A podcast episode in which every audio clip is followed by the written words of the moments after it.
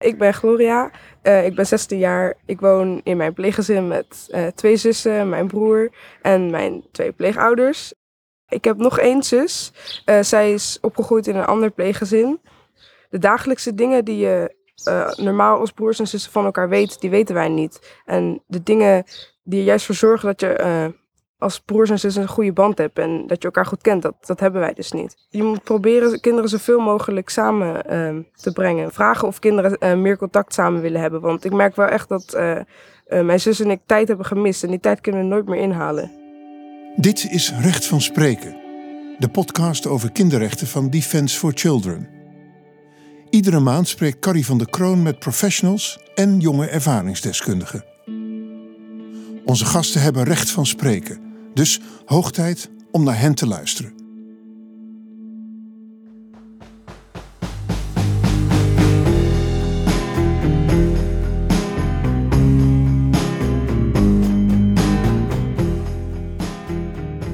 Mijn naam is Carrie en in deze aflevering besteed ik aandacht aan het recht op familie- en gezinsleven. Ik doe dit niet zoals je van ons gewend bent vanuit het Leidse Kinderrechtenhuis. Voor deze aflevering ging ik namelijk al twee keer eerder in gesprek met professionals. Eén keer met Lisa Westerveld, Tweede Kamerlid namens GroenLinks, en een keer met Georgine Hakkert, projectleider bij Simba Familiezorg. In deze aflevering gaan we naar mijn twee gesprekken met hen luisteren. Je hoorde net al het verhaal van Gloria, een ervaringsdeskundige jongere. Zij groeide op in een ander pleeggezin dan haar zus en zij is niet de enige. In Nederland wonen 23.000 kinderen voor korte of lange tijd bij pleegouders. En naar schatting komen in de helft van die gevallen broers en zussen niet in hetzelfde pleeggezin terecht. Dit heeft uiteraard grote gevolgen voor de ontwikkeling van deze kinderen. En uit verschillende studies blijkt dat het hun gevoel van veiligheid en stabiliteit aantast, hun geestelijke gezondheid, maar ook hun vermogens tot het aangaan van relaties met anderen. Het is niet alleen schadelijk, maar ook in strijd met internationale kinderrechten. Uiteraard willen we bij Defense for Children dat dit verandert. Als het al nodig is om kinderen uit huis te plaatsen, laten we er dan voor zorgen dat zij tenminste bij elkaar kunnen blijven tenzij dit niet in het belang is van één van de kinderen.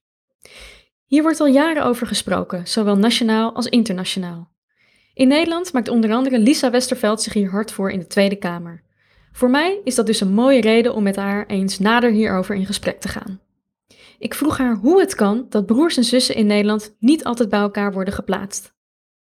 Ik denk dat dit mogelijk is, omdat ik zie dat we in het beleid uh, wat er nu is, veel te weinig rekening houden met echte rechten en ook de wensen van kinderen en van hun ouders. En dat zie ik jeugdzorg breed, maar dat geldt ook zeker voor kinderen die tijdelijk of langer niet meer thuis kunnen wonen. Die worden heel erg vaak toch gewoon vergeten door alle overheidsinstanties. Ja, en van alle issues die er zijn, en dat zijn er veel en je tijd is beperkt, waarom maak jij je hart voor de samenplaatsing van broers en zussen? Waarom raakt jou dit als, als mens, als Kamerlid? Ja, het raakt mij omdat je de persoonlijke verhalen erachter hoort. En ik denk dat dat voor Kamerleden heel belangrijk is om altijd naar verhalen achter het beleid te luisteren. En ik ben de afgelopen periode best wel vaak op bezoek geweest bij uh, nou, gezinshuizen, bij uh, pleeghuizen. Ik heb best wel veel gesproken, ook met uh, jongeren. En dan hoor je wat het al doet met een jongere om uit huis geplaatst te worden. dan hoor je wat dat ja, niet alleen met hen doet, maar eigenlijk met de hele familie doet. En ja, dat, ja, sommige van die verhalen, die, die raak je gewoon heel erg. Ik weet nog wel dat ik een tijd geleden, en dat was uh, in een gesprek met een, um, nou, met een meisje van 15, die het huis was geplaatst. En die ook niet bij haar broertjes en zusjes uh, woonde. En die vertelde dat haar vader haar heel weinig kwam opzoeken. Want haar vader had te weinig geld om haar op regelmatige basis te kunnen opzoeken. Mm-hmm. Nou, dat vond ik al super heftig. En toen vroeg ik, maar zie jij je broertjes en zusjes dan nog wel eens? En toen zei ze, um, nou ja, nee, ook bijna niet, want zij woonde echt aan de hele andere kant van het land. En toen vroeg ik ook aan haar, maar wonen zij wel bij elkaar? En toen zei ze, nee, want het ene pleeggezin wilde een jongetje en het andere pleeggezin wilde een meisje. Nou, dan heb je het dus over drie kinderen, hè, die elkaar alle drie het huis zijn geplaatst, die elkaar bijna niet zien. En die ook nog eens dan allemaal in andere families zitten om welke reden dan ook. Hè? Maar in ieder geval op haar kwam het over alsof het ene gezin een jongetje wilde en het andere gezin een meisje. En dat daardoor haar broertje en zusje ook niet bij elkaar woonden. En ik vond dat zo ongelooflijk heftig voor dit kind en voor die hele familie.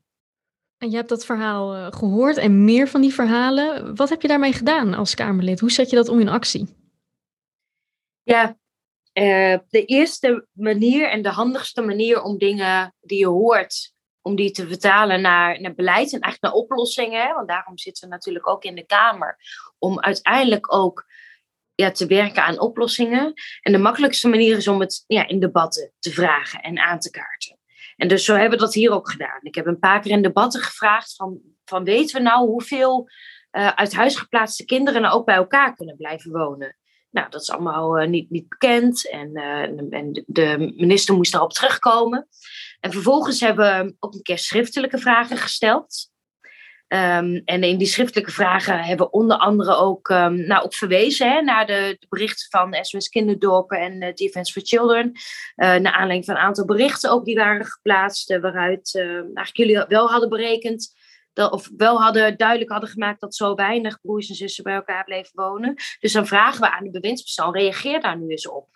Nou, dat is dus gedaan, maar ik vond de antwoorden totaal niet bevredigend. Omdat daaruit heel duidelijk bleek dat het kabinet of wie dan ook helemaal niet bijhoudt hoeveel kinderen uiteindelijk dus niet bij broertjes en zusjes in huis uh, worden geplaatst. We weten niet goed wat het aantal overplaatsingen is. De kinderen worden niet goed gemonitord. Dus er zijn heel veel dingen zijn, zijn onbekend. En dat vind ik, dat laat gewoon zien hoe weinig aandacht er is voor deze groep. Want ik vergelijk het wel eens met met mijn woordvoerderschap op onderwijs, waarin we één keer per jaar een dik rapport krijgen van de onderwijsinspectie en waarin we ontzettend veel gegevens terug kunnen vinden. En als ik dan weet dat we niet eens bijhouden ja, hoe vaak um, broertjes en zusjes niet bij elkaar worden geplaatst en hoe vaak overplaatsingen plaatsvinden of doorverhuizingen, ja, dan, dan zegt het iets uh, over, ook wel over de plek die ze hebben in beleid. Nou, en omdat ook die Kamervragen weer ja, gewoon niet leiden tot een bevredigend antwoord, hebben we uiteindelijk een motie ingediend. En de motie is eigenlijk een wens van de Kamer of een opdracht van de Kamer aan de regering om ervoor te zorgen ja, dat broertjes en zusjes hebben daarin gevraagd zo vaak mogelijk bij elkaar worden geplaatst. Hè, als een uithuisplaatsing al nodig is. En ik zag dat die motie is aangenomen met 79 stemmen voor. Dat is niet echt een overweldigende meerderheid voor een onderwerp waarvan je toch eigenlijk wel, als je iemand op straat vraagt, zegt ja, Natuurlijk vinden we dat broertjes en zusjes bij elkaar moeten blijven. Hoe kan dat? Hoe verklaar je dat? Ja, dat had weer, een emotie dien je in bij een debat. En in dit debat, en dan, dan geeft de bewindspersoon, die geeft een oordeel. Dus die zegt, ik raad de Kamer aan om die motie uh, nee, aan te nemen. Of soms zegt een bewindspersoon zelfs, nou, ik neem hem over, ik ga hem gewoon uitvoeren. En, uh, en soms zegt ze, nou, ik ontraad hem. En deze motie werd ontraden, omdat de het kabinet eigenlijk zegt, ja, dat is leuk dat u dat vraagt in de motie, maar in het beleid of in de praktijk zien we eigenlijk dat er al veel te weinig pleeggezinnen zijn. En dat het moeilijk is om pleeggezinnen voor langere tijd vast te houden. Dat je ook heel vaak, als je dan een geschikte plek hebt gevonden, ja, dan is het voor een pleeggezin soms heel heftig om dan niet alleen maar één kind, maar tegelijkertijd ook broertjes en zusjes op te nemen. Dus eigenlijk zaten de hele praktische bezwaren, die ik tot op zekere hoogte ook wel snap hoor. Want het is inderdaad moeilijk om pleeggezinnen te vinden en te behouden. Maar goed, ook daar kun je natuurlijk aan werken. Door ervoor te zorgen dat, het, um, nou dat pleegouders niet zelf tegen heel veel barrières oplopen. Maar eigenlijk heeft de staatssecretaris of de, het kabinet de motie ontraden. En gezegd, dit willen we niet doen. En dan zijn er heel vaak coalitiepartijen die dan makkelijker het oordeel volgen van het kabinet. Ja, Oké, dus uh, geen uh, principiële bezwaren, maar vooral praktische bezwaren. Al jaren wordt er eigenlijk over dit thema gesproken in de samenleving, in de Kamer. Uh, want voor jouw motie is ook een andere motie al aangenomen in 2019 door Michiel van Nispen en Martin Heijing van de SP. Om te zoek, onderzoeken of samenplaatsing uitgangspunt kon worden. En die werd toen unaniem aangenomen. Vervolgens de motie waar jij aan hebt gewerkt, die je hebt ingediend. Um, daarna uh, hebben wij uh, als maatschappelijk middenveld, Defense for Children en SOS Kinderdorpen, uh, deze zomer, de zomer van 2021, een standpunt ingediend. Dat heet dan een submission over dit onderwerp bij de Verenigde Naties, specifiek bij het VN Kinderrechtencomité, omdat daar een, een Day of General Discussion, een algemene discussiedag plaatsvond over um, alternatieve zorg. En kinderen zelf gaven daar ook aan op dat event nou, eigenlijk dat ze heel boos waren dat dit nog een uh, issue is. Het blijkt zo, het is niet alleen in Nederland een issue, maar wereldwijd. Dat kinderen zeggen, ja, het is al pijnlijk genoeg als je niet thuis kunt wonen, maar dan ook nog eens een keer dit onrecht eigenlijk. Volwassenen, kinderen, iedereen was daarover eens, dit willen we niet. Uh, kinderen horen samen geplaatst worden als het al nodig is, hè, als zij uh, niet meer thuis kunnen wonen. Wat is er voor nodig om ervoor te zorgen dat we ook van die wens, internationaal en in Nederland, naar die realiteit komen? Hoe, hoe gaan we dit voor elkaar krijgen? Ja, ook, ook dat is een hele goede vraag. Kijk, allereerst natuurlijk zorgen, moeten we zorgen dat in Nederland minder kinderen uit huis worden geplaatst. En dat kan echt. Als je kijkt naar andere landen, uh, dan um, plaatsen wij, nou, bij heel veel vergelijkbare landen, hè, plaatsen wij gewoon meer kinderen uit huis. Uh, en soms ook om redenen waarvan je oprecht vraagtekens kunt zetten. En in ieder geval de vraag kunt stellen: als er nou eerder hulp was geweest in dit gezin, was dan een uithuisplaatsing nodig geweest? Nou, heel vaak niet. Dus we hebben gewoon dat hele stelsel niet op orde. Dat, dat moet er allereerst gebeuren. Echt zorgen dat een uithuisplaatsing alleen maar een laatste redmiddel is als de situatie echt heel erg onveilig is thuis. Nou, vervolgens moet je dan wel zorgen dat kinderen die uit huis geplaatst worden, op een fijne, veilige plek terecht kunnen. En moet je ook, vind ik, pleegouders die dat voor een kind doen, en dat doen om een kind en zijn of haar familie te helpen, die moeten voldoende ondersteuning krijgen. Dus, dus zorg daarvoor. Genoeg begeleiding, genoeg ondersteuning en het liefst natuurlijk veel minder kinderen die het huis worden geplaatst. Maar ik vind ook oprecht dat je in de wet moet vastleggen um, dat een, bij een uithuisplaatsing, en als dat als broertjes en zusjes uit huis worden geplaatst, dat dat het uitgangspunt is. Omdat het gewoon het recht is van kinderen om met familie op te groeien. En ook omdat we weten hoe erg het is in de praktijk dat je al weg moet bij je ouders. En een kind is, is altijd loyaal aan, aan, aan zijn of haar ouders. En dat je dan ook nog eens de band met je andere familieleden um, naar mist. En dat het moeilijk wordt om, om elkaar op te zoeken. Dus ik vind oprecht dat dit gewoon een fundamenteel recht is. Wat we maar wettelijk dan moeten vastleggen. Ja. Omdat dat nou, omdat het helaas gewoon zo is dat als je sommige dingen niet wettelijk vastlegt, dan gebeurt het veel te weinig in praktijk. Helaas werkt dat zo. Ja, en in, uh, in het VN-kinderrechtenverdrag staat het inderdaad niet zo letterlijk. Hè? Als kinderen uit huis worden geplaatst, dan met broertjes en zusjes. Maar het recht op familieleven staat er inderdaad in. En als Defense for Children hebben we daar ook onderzoek naar gedaan. En op basis eigenlijk van het bredere internationaal recht en ook jurisprudentie, bijvoorbeeld van het Europees Hof voor de Rechten van de Mens, wordt gewoon heel duidelijk dat, dit, dat kinderen dit recht hebben. Um, Frankrijk en Spanje hebben het al in de wet staan uh, sinds 1996, dus dat is wel al, al lang. En andere landen zoals België en Schotland, waar het nog niet de standaard was, die hebben dit jaar wel ook uh, hun nationale wetgeving, uh, dit, dit opgenomen en hun nationale wetgeving in lijn gebracht met internationaal recht en internationale jurisprudentie. Hoe kijk je daar tegenaan dat uh, die landen die stappen hebben genomen? Wat zegt jou dat? Ja, dat zegt dus dat het, dat het kan. Want sommige dingen kun je bijvoorbeeld niet wettelijk vastleggen. Maar deze landen laten natuurlijk gewoon zien dat het wel kan. En, en dat het niet is gebeurd. En dat er dus inderdaad al twee keer moties zijn ingediend. En dat de regering eigenlijk bij blijft met ja, we zijn bezig met een onderzoek. Want dat is de, ongeveer de laatste stap van zaken. Dat laat gewoon oprecht zien dat er zo weinig prioriteit wordt gegeven aan deze kinderen. En dat vind ik vaak zelf ook als politicus best wel heftig om dat te merken. Uh, mm-hmm. Dat juist de groepen die het meest kwetsbaar zijn, de groepen die niet altijd voor zichzelf kunnen opkomen, die een stem nodig hebben, zoals uh, nou, mensenrechtenorganisaties dat doen, kinderrechtenorganisaties dat doen, om kinderen juist een stem te geven, want ze kunnen niet altijd voor zichzelf opkomen. Maar dat, dat wel juist deze groepen ook heel vaak in het beleid naar ergens onderaan bungelen. Ja. En niet de prioriteit krijgen die, die, die het probleem verdient. Ja. Ondanks dat een groot deel van de Kamer dit gewoon wil.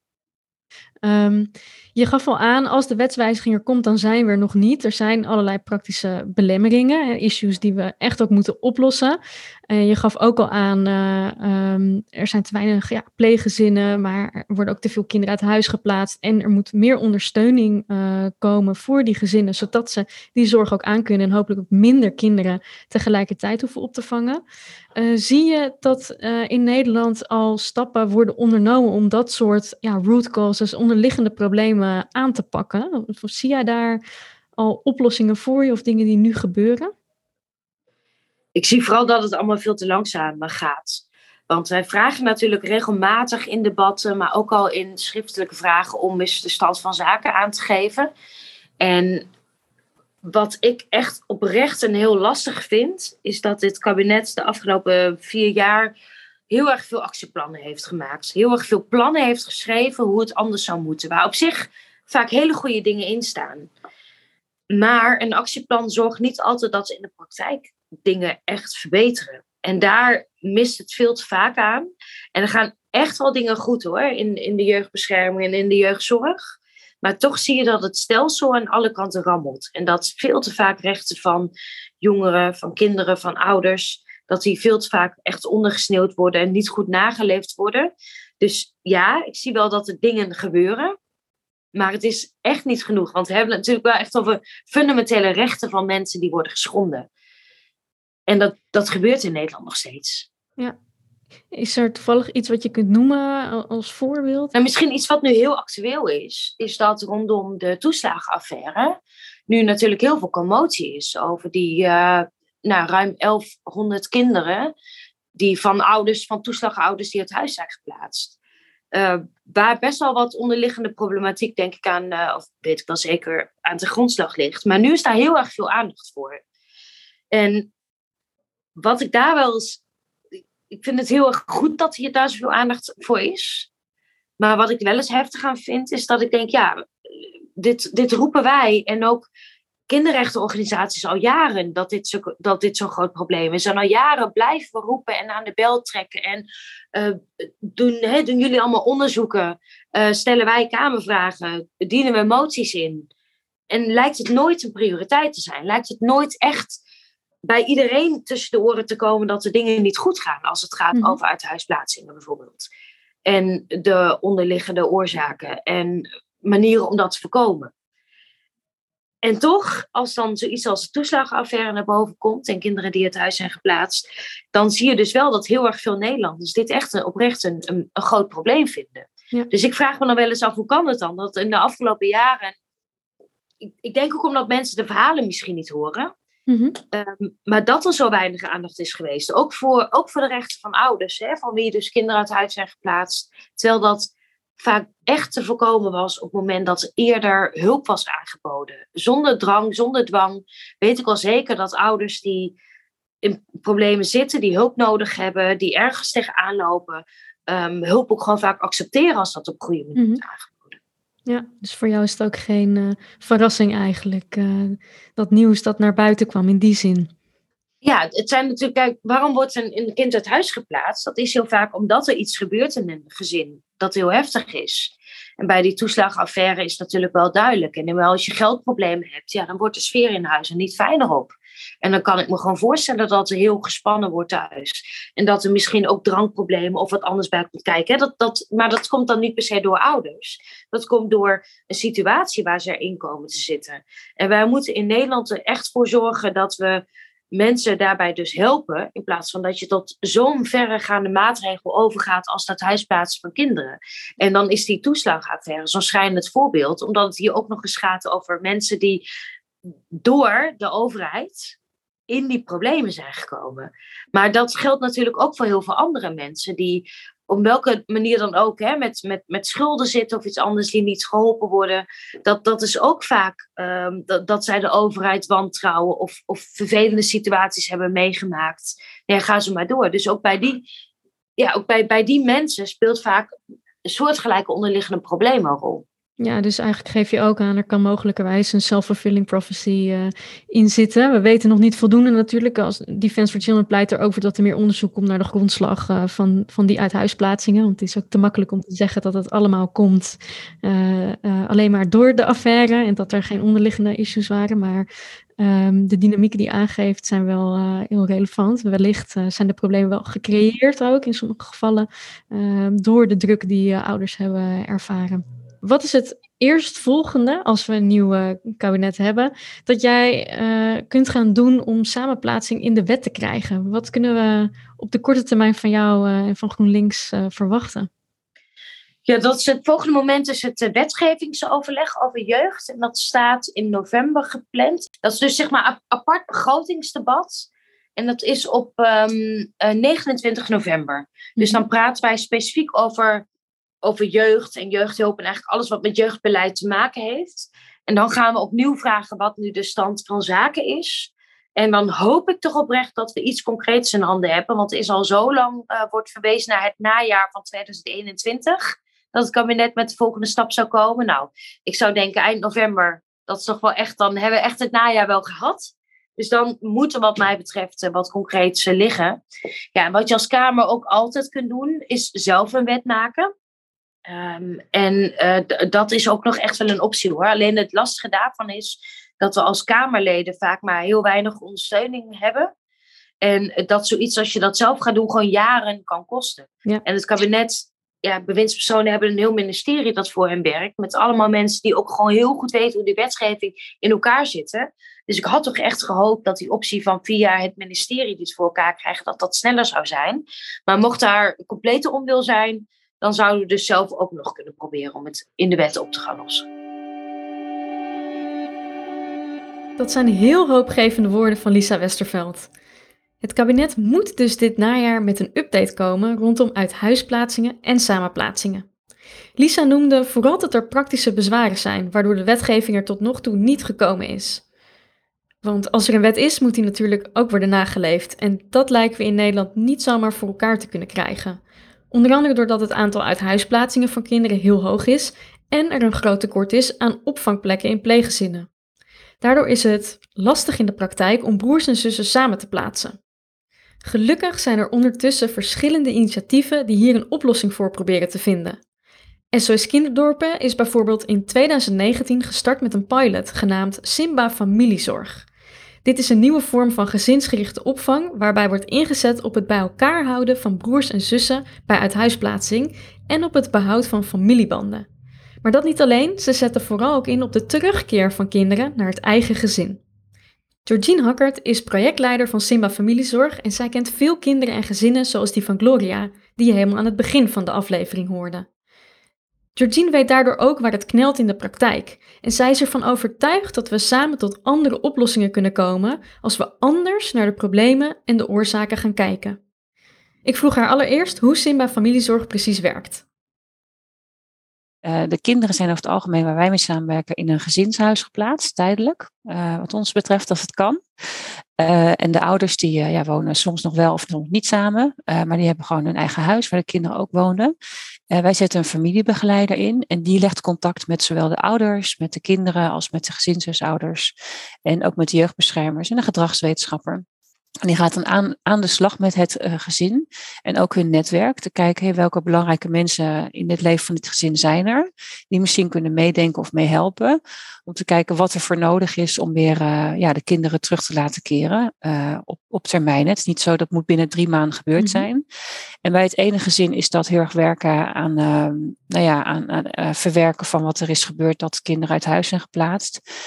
moet eerst dat gebeuren. Uh, bij het andere gezin kun je veel meer meteen soms hands-on aan de slag met opvoedvaardigheden. Mm -hmm. Dat verschilt echt per gezin. Um, in ieder geval is wat wij kunnen bieden ja, intensief. We kijken ook echt naar het hele systeem. Uh, dus uh, niet alleen het gezin, maar ook hun netwerk. En ook wat er misschien in het verleden is gebeurd waardoor de problemen zijn ontstaan. Oké, okay, het is heel erg gericht ook op dat kinderen weer teruggaan uh, naar hun familie. Maar je noemde net ook, het is ook echt gericht op het samenhouden van broertjes en zusjes. Ja. Wat betekenen jullie daar concreet voor kinderen? Nou, uh, wij gaan samen met de verwijzers en de jeugdhulporganisaties ja, het uiterste doen om te kijken of de broers en zussen weer samen kunnen, niet, niet weer, maar samen kunnen blijven bij uh, het opvanggezin. We hebben bijvoorbeeld één gezin waar we samen met ook het gezinshuisouders um, um, uh, ervoor hebben kunnen zorgen dat de kinderen die niet allemaal samenwoonden, weer samenwonen nu. Okay. Uh, nou, dat zijn hele mooie resultaten die we uh, ook echt samen met de jeugdhulpaanbieders, zoals het gezinshuis doen en natuurlijk de eigen ouders. Oké, okay, dus als ik het goed begrijp, zowel voordat ze worden geplaatst, proberen jullie in te zetten op dat ze samen ja. blijven, als ook als ze gescheiden zijn, om ze weer samen te brengen. Ja. En um, in jouw praktijk, uh, waar zie je dan dat het knelt, waar het ook misgaat als broers en zusjes toch uh, door allerlei omstandigheden worden gescheiden? Um, nou, allereerst zeg ik, bijna elke jeugdbeschermer uh, die doet hartstikke zijn best, meestal over het algemeen, uh, om kinderen samen geplaatst te krijgen. Maar het misgaat is dat ehm, er niet altijd gewoon genoeg plek is. dat is een groot knelpunt. Um, in crisissituaties, maar ook bijvoorbeeld als kinderen niet tegelijkertijd uit huis worden geplaatst. Dan is het niet zo dat er altijd dat er bij de tweede uithuisplaatsing van bijvoorbeeld een tweede kind nog wordt gedacht aan samenplaatsing. En dat zou veel vaker wel moeten. Uh, wat we ook wel tegenkomen is dat, um, gebeurt wel al minder, maar dat uh, het ene kind uh, heeft laten zien dat hij zich misschien iets te veel ontfermt over het andere kind. Waardoor er ja, het voor de, dat kind, de ontwikkeling daarvan minder goed is dat hij, um, dat hij dan samen blijft met, het, met zijn broer of zus, wordt gedacht. Uh, wat ervaringsdeskundigen, en daar, daar, worden ze gescheiden. En wat ervaringsdeskundigen bij ons aangeven als we wat ouder zijn, is: had ons nou hulp gegeven bij die situatie? Want ja, ik was inderdaad misschien te veel aan het ontfermen, maar ik ben nu uh, gestraft voor het feit dat ik dat deed. En ik had juist hulp willen hebben, dat ik weer een normale broer had kunnen zijn en ja, die, die band had kunnen behouden. Want die is over het algemeen wat ze vertellen uh, wel echt anders geworden en niet in de positieve zin. Oké, okay, dus er is toch uh, deels praktische, hele praktische problemen en uitdagingen waardoor ja. het niet altijd lukt. Maar ook nog wel iets uh, rondom het luisteren ook naar kinderen en jongeren zelf. dat we daar ook nog ja. met z'n allen goed kunnen leren, ook als professionals, wat er, wat er nodig is. ja, zeker. Um, ja, wat doen jullie nou anders dan de anderen? En, en, want hoe kan het dat het jullie dus wel lukt ook om kinderen soms weer samen te brengen of ervoor te zorgen dat ze niet worden gescheiden? Nou, wat, wat wij in onze zorg doen is uh, uiteraard inderdaad de samenplaatsing van broers en zussen. En wat ik al zei is ook dat we ons richten op terugkeer. En als je dat op, op, uh, op de belangrijkste plek als doel zet, dan ga je ook anders samenwerken met de ouders bijvoorbeeld. Dan ga je het niet meer over ouders hebben, maar met ouders kijken hoe gaan we dat doen. Uh, en dat is denk ik wel een verschil in de praktijk zijn tegengekomen. Dat er uh, toch nog ook wel uh, eens over ouders wordt gepraat. Um, en wij zeggen juist, ja, wij willen die terugkeer vaker voor elkaar krijgen. En dan is het heel belangrijk dat broers en zussen samen blijven. Mm -hmm. um, en dan, dan moet je ook ouders veel meer een stem geven. En hen zoveel als mogelijk vanaf start regie geven om weer te kijken hoe gaan we dat doen. En wat we ook anders doen, is wat we veel horen, is dat er eigenlijk te weinig tijd is. Uh, uh, kinderombudsman heeft dat volgens mij deze week ook nog uh, weer uitgebracht. Dat er te laat hulp op gang komt. Dat niet altijd voor ouders duidelijk is, nou, waar, waar moeten ze aan werken om weer terugkeer mogelijk te, te maken. En um, wij zetten eigenlijk vanaf moment één dat we betrokken zijn, zetten we gelijk die twaalf uur in. Uh, en kunnen we met ouders gaan werken aan, hey, wat heb jij te doen om weer uh, ervoor te zorgen dat kinderen terug kunnen komen. Wat kan het reguliere systeem uh, leren van wat Simba familiezorg doet, van hoe jullie dat doen? Wat zijn nou dingen die direct overgenomen zouden kunnen worden, zonder uh, per se grote investeringen te hoeven doen? Ik denk als we meer zouden kijken naar uh, terugkeer en dat veel meer in elkaars um, visie gaan verwerken en werkwijze, dat je dan anders in, uh, naar uh, gezinnen gaat kijken en anders gaat samenwerken. Um, ik hoor nu ook wel eens bijvoorbeeld dat gezinshuizen zijn bedoeld voor langdurige plaatsingen van kinderen. Uh, en als we nou zouden zeggen, nee, we gaan altijd kijken of kinderen niet toch nog terug kunnen, dan ga je niet uit dat een bepaalde vorm van jeugdhulp voor uh, tot de 18 jaar is bedoeld. Maar dan, dan heb je een hele andere manier van kijken. -hmm. uh, en en dat, is, dat kost geen geld. um, sterker nog, dat zou eventueel ook nog wel geld kunnen opleveren, omdat je dan uh, waarschijnlijk veel meer kinderen zou terugkrijgen. Um, en ook de broodnodige plekken die dan weer vrijkomen, ook weer uh, kunnen worden ja, gebruikt voor andere kinderen. Dus ik denk dat dat een, een grote verandering in visie zou kunnen zijn. Dat we veel vaker gaan zeggen, hoe kunnen we ervoor zorgen dat deze kinderen misschien weer helemaal terug kunnen of gedeeltelijk terug kunnen. Dus dat zou ik een hele belangrijke verandering vinden. Waarvan wij zeggen, ja, dat, dat is echt uh, ons doel in, uh, in dit bij Sim en Familiezorg. Om te kijken wat er nou voor nodig is om dat vaker voor elkaar te krijgen. En wat moet er gebeuren voordat dat uh, eigenlijk op bredere schaal mogelijk is om, om te implementeren in Nederland? Uh, ja, als, als het voor veel meer gezinnen mogelijk uh, moet gaan worden dat, dat hun kinderen weer terugkeren, dan denk ik dat het, wat ik net al zei, heel belangrijk is dat we met elkaar er heel hard aan gaan werken. Dat we uh, die terugkeer op, op plek nummer één gaan zetten. Hoe gaan we daar dan aan werken? Dat we anders gaan samenwerken met ouders ook. Hè, dat we echt minder over hun, gaan, over hen gaan praten, maar meer met hen gaan samenwerken. Um, en wat wij inzetten, uh, dat lijkt kostenverhogend. Hè, dat je veel meer uren voor best wel langdurige tijd gaat samenwerken. Uh, we hebben al een maatschappelijke business case uh, opgesteld. Dat is het niet. Het is het voor de maatschappij veel uh, voordeliger financieel. Maar vooral voor de mensen en de betrokkenen en de kinderen en de ouders levert het heel veel positieve effect op als je een tijd lang wat intensiever met deze gezinnen samenwerkt, maar daarna ze ook weer uh, gewoon met hun eigen gezin en eigen netwerk weer verder kan laten gaan. Want kinderen gaan dan vaker weer uit de jeugdhulp. Dus die investering op uh, intensiever en uh, meer tijd voor ouders om weer te kunnen herstellen, echt hulp te krijgen, passende hulp ook, wat nu toch echt nog vaak ontbreekt, dat zou een enorme stap zijn. Op wat voor termijn zie jij dit gebeuren, zo'n transitie van anders denken, anders kijken, maar ook wil ik meer uren inzetten en aan een ander doel gaan werken, namelijk echt terugkeer? Ik denk dat ook enigszins afhangt wat de overheid aan prioriteiten gaat stellen. We hebben nu uh, gezien met die toeslagenaffaire dat, dat je mag hopen dat er voor juist die kinderen die uit huis geplaatst wordt, worden, uh, veel meer aandacht gaat komen. En als uh, vanuit de landelijke overheid daar ook veel meer focus en prioriteit aan wordt gegeven, dan heb je een hele stevige basis om samen met mensen in de praktijk te gaan kijken van hé, hey, hoe kunnen wij met elkaar ook die, die landelijk gestelde prioriteit ook gaan, gaan, gaan oppakken met elkaar. Dus het begint eigenlijk toch met uh, het wettelijk verankeren, uh, zometeen, uh, als we een nieuwe regering hebben. En dan het implementeren in de praktijk. Vat ik je zo goed samen? Ja, idealiter beïnvloedt dat elkaar wel natuurlijk. Hè? Want wij zien nu in de praktijk dat we met heel veel verschillende grotere jeugdhulporganisaties werken. Die, die echt dat gezamenlijke, die gezamenlijke visie hebben. Uh, dus ik, in, in mijn hoofd beïnvloed je elkaar daarin altijd. Hè. Je hebt en die wettelijke verankering en je hebt die, die prioritering vanuit de overheid nodig. Bijvoorbeeld bij de, bij de kinderen die nu uh, ook vanuit de dynamiek van de toeslagenaffaire uit huis zijn geplaatst. En je hebt gewoon uh, de, de kei van mensen in de jeugdhulpverlening nodig die, die dit ook zien en dit, waar hun hart hier ook voor sneller van gaat kloppen. En die het in de dagelijkse praktijk moeten gaan waarmaken.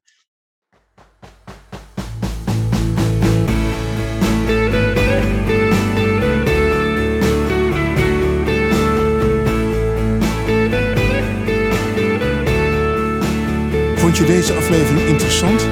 Deel hem dan met anderen en abonneer je op Recht van Spreken, podcast over kinderrechten van Defence for Children.